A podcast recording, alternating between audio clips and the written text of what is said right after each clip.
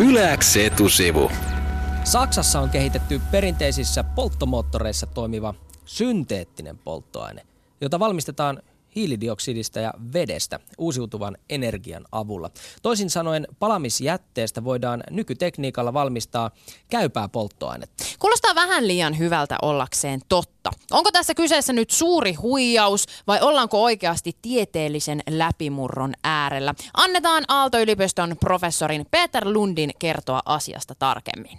No voisi sanoa näin, että joskus jäte on jonkun toisen ruokaa, eli, eli tässä – tosiaankin kysymys sellaisesta prosessista, jossa käytetään hiilidioksidia ja sitten me käytetään itse asiassa ylijäämä aurinkosähköä tai tuulivoimaa hajottamaan veden hapeksi ja vedyksi. Tämä vety, joka on, itse asiassa arvokas polttoaine, joka nyt saatiin sitten sitä aurinkosähköstä, niin se yhdessä hiilidioksidin kanssa, katalyyttien kanssa vähän painetta ja lämpötilaa, niin siitä itse asiassa tosiaan saadaan synteettisiä polttoaineita. Voidaan tehdä polttoaineilla autot sitten ajaa.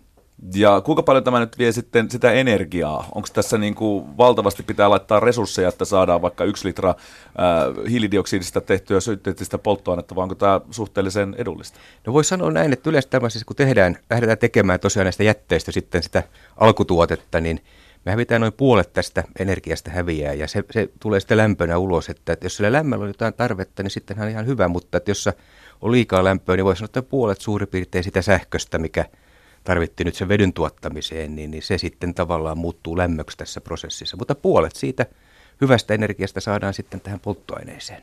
Tämä ei ole mikään niin kuin aivan, aivan tuore keksintö siinä mielessä, että Saksassa on aikaisemminkin tehty synteettisiä polttoainetta jopa tuossa niin kuin sota-aikoina, eli noin 70 vuotta sitten. Niin, se on kiinnostavaa, että tosiaan nämä synteettiset polttoaineet, se, se peruskeksintöhän tulee jo Saksasta 20-luvulla ja sitten saksalaiset toisen maailmansodan aikana, niiden tankit kulkivat tällä synteettisellä polttoaineella. Siellä käytettiin kivihiiltä, kivihiilestä saatiin sitä vetyä ja sitten oli hiilidioksidia ja sitten katalyyttejä. Sama tapaa kuin nyt vähän niin kuin modernimmin tehtiin, eli, eli kyllä ne tankitkin kulki ihan samalla, samalla tavaralla ja, ja, ja tosiaankin niin se tämä synteettinen polttoaine, voisi sanoa, kun teknologia kehittyy valtavasti sotien aikana. Minkä takia se unohdettiin? Minkä takia polttomoottori jylläsi ja öljyä pumpattiin hirveitä määriä? No siinä varmasti hinta, äh, hinta vaikutti myös asiat. Sodan aikana kaikki saa maksaa vaikka mitä, mutta sitten kun palattiin taas tähän siviilielämään, niin öljy, maakaasu, fossiiliset polttoaineet olivat sen verran halpoja. Erityisesti nyt öljy, kun puhutaan näistä polttoaineista, niin ei kannattanut. Mutta että kyllä me nähtiin 70-luvullakin esimerkiksi Etelä-Afrikka hän teki tällaisia synteettisiä polttoaineita, kun oli nämä boikotit Etelä-Afrikkaa. Boikotoitiin silloin apartheidin vuoksi ja ja tosiaan he, he valmistivat aika pitkälle tällaisia polttoaineita. Ja nyt taas sitten, kun tullaan tähän, t- tähän meidän päivään, kun, kun pitäisi ympäristöä vähän sitten myös, myös huomioida ja, ja, ja välttämättä öljyvaroja ei ole niin pitkäksi aikaa kuin, kuin, kuin mitä tarvitaan, niin silloin nämä uudet synteettiset polttoaineet tulevat mukaan.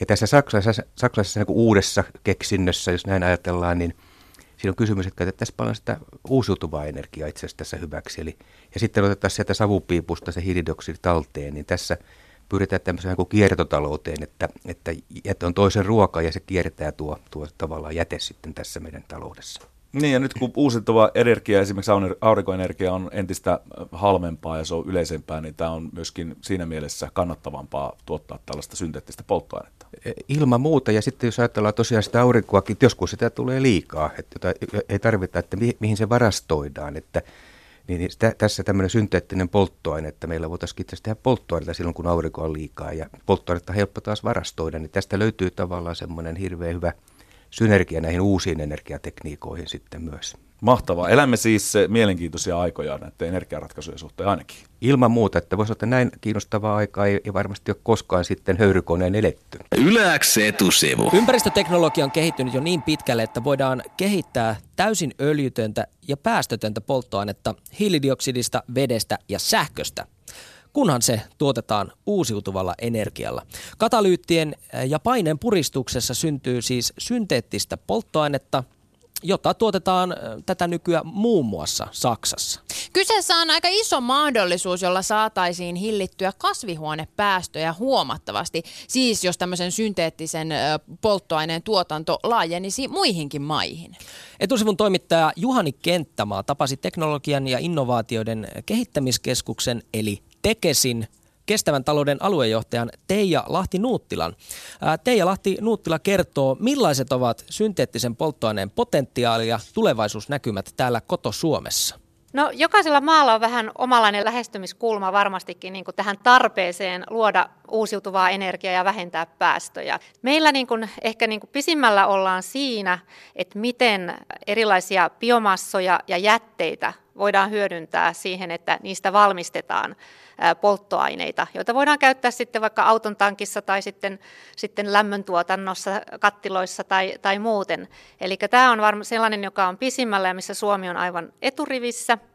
Ää, mutta toki meillä on myöskin tutkimuspöydillä muita, muita ratkaisuja tulossa ja itse uskoisin ehkä siihen, että tulevaisuudessa tarvitaan monenlaisia erilaisia ratkaisuja. Tämä on niin iso kysymys. No mitä sä näkisit sitten tulevaisuudessa, kun puhutaan vaikka siitä, että aurinkoenergia ja monet muut, muut tällaiset vaihtoiset energiamuodot on sitä nimenomaan tulevaisuutta ja se pitää satsata, mutta kuitenkin uutta ydinvoimaa tehdään ja hiilivoimallekin tuolla jyllää, niin missä vaiheessa tämä tapahtuu, tämä suuri muutos siihen, että ne on pääosassa nimenomaan tämmöiset uusiutuvat energiatuotantomuodot? No se muutoshan ei voi tapahtua yhtäkkiä, että kyllä semmoisia niin välikauden ratkaisuja tarvitaan siihen, siihen kokonaisuuteen ennen kuin isot maailman järjestelmät, energiajärjestelmät voi, voi muuttua ihan toisenlaiseksi, mutta, mutta sitä kehitystyötä tehdään ja kyllähän niin kuin tavallaan joltakin osin välillä on itsekin hämmästellyt esimerkiksi aurinkoenergian tuloa, jos katsoo maailmanlaajuisesti, miten se on lähtenyt yleistymään. Eli voi tulla myöskin semmoisia hyppyjä, jos saadaan esimerkiksi tämä varastointikysymyskin ratkaistua, niin se voi taas olla yksi hyppy, joka vie eteenpäin tässä asiassa. Mutta että, että toki tässä tarvitaan niin sitä siirtymäaikaa ja myöskin niitä siirtymäajan ratkaisuja.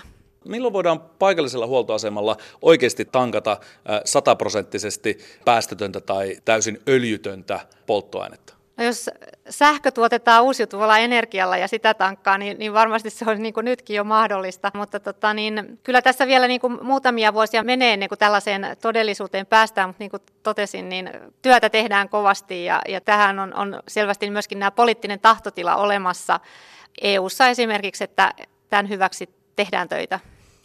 Barack Obama kertoi tuossa puheessaan ihan vastikään, että tota, hän aikoo jäädä historiaan sellaisena presidenttinä, joka ainakin muuttaa USAn suhtautumisen näihin päästöihin ja kasvihuonekaasuihin. Pidätkö sinä, kuten monet kriitikot, näitä puheita ja aikeita utopistisina vai onko oikeasti meillä aikaa muuttaa esimerkiksi vaikka polttoaineiden ja öljynkulutuksen osalta kelkkaa sillä tavalla, että meidän tulevat polvet ei joudu siitä sitten kärsimään ja kutsumaan tätä aikaa typerysten ajaksi? No kaikki tämmöiset puheet on, on ihan tärkeitä ja, ja aina se, että on, on niinku niitä näkemyksiä, että, että mikä se suunta on ja tuodaan esiin siitä ja tuodaan tavallaan niitä faktoja esiin ihan, että, että mistä tässä on kysymys ja, ja miten niinku luonnonvarat meillä riittää, jos ajatellaan sitä talouskasvua, mikä on ja, ja jos ajatellaan vaikka miten kehitysmaissakin tarpeet vaan lisääntyy ja tavallaan se, sielläkin niin kuin kulutus kasvaa, niin miten me tämä kaikki hanskataan, niin mitä enemmän siitä asiasta keskustellaan ja, ja näkemyksiä tuodaan, niin sen parempi se on. Kyllä se kiihdyttää sitten myöskin sitä kehitystä. Mutta yksin synteettisellä polttoaineella niin tätä ongelmaa ei tule ratkaisemaan. Synteettiset polttoaineet on yksi osa tätä kokonaisuutta, mutta paljon eri ratkaisuja tarvitaan. Yläks etusivu.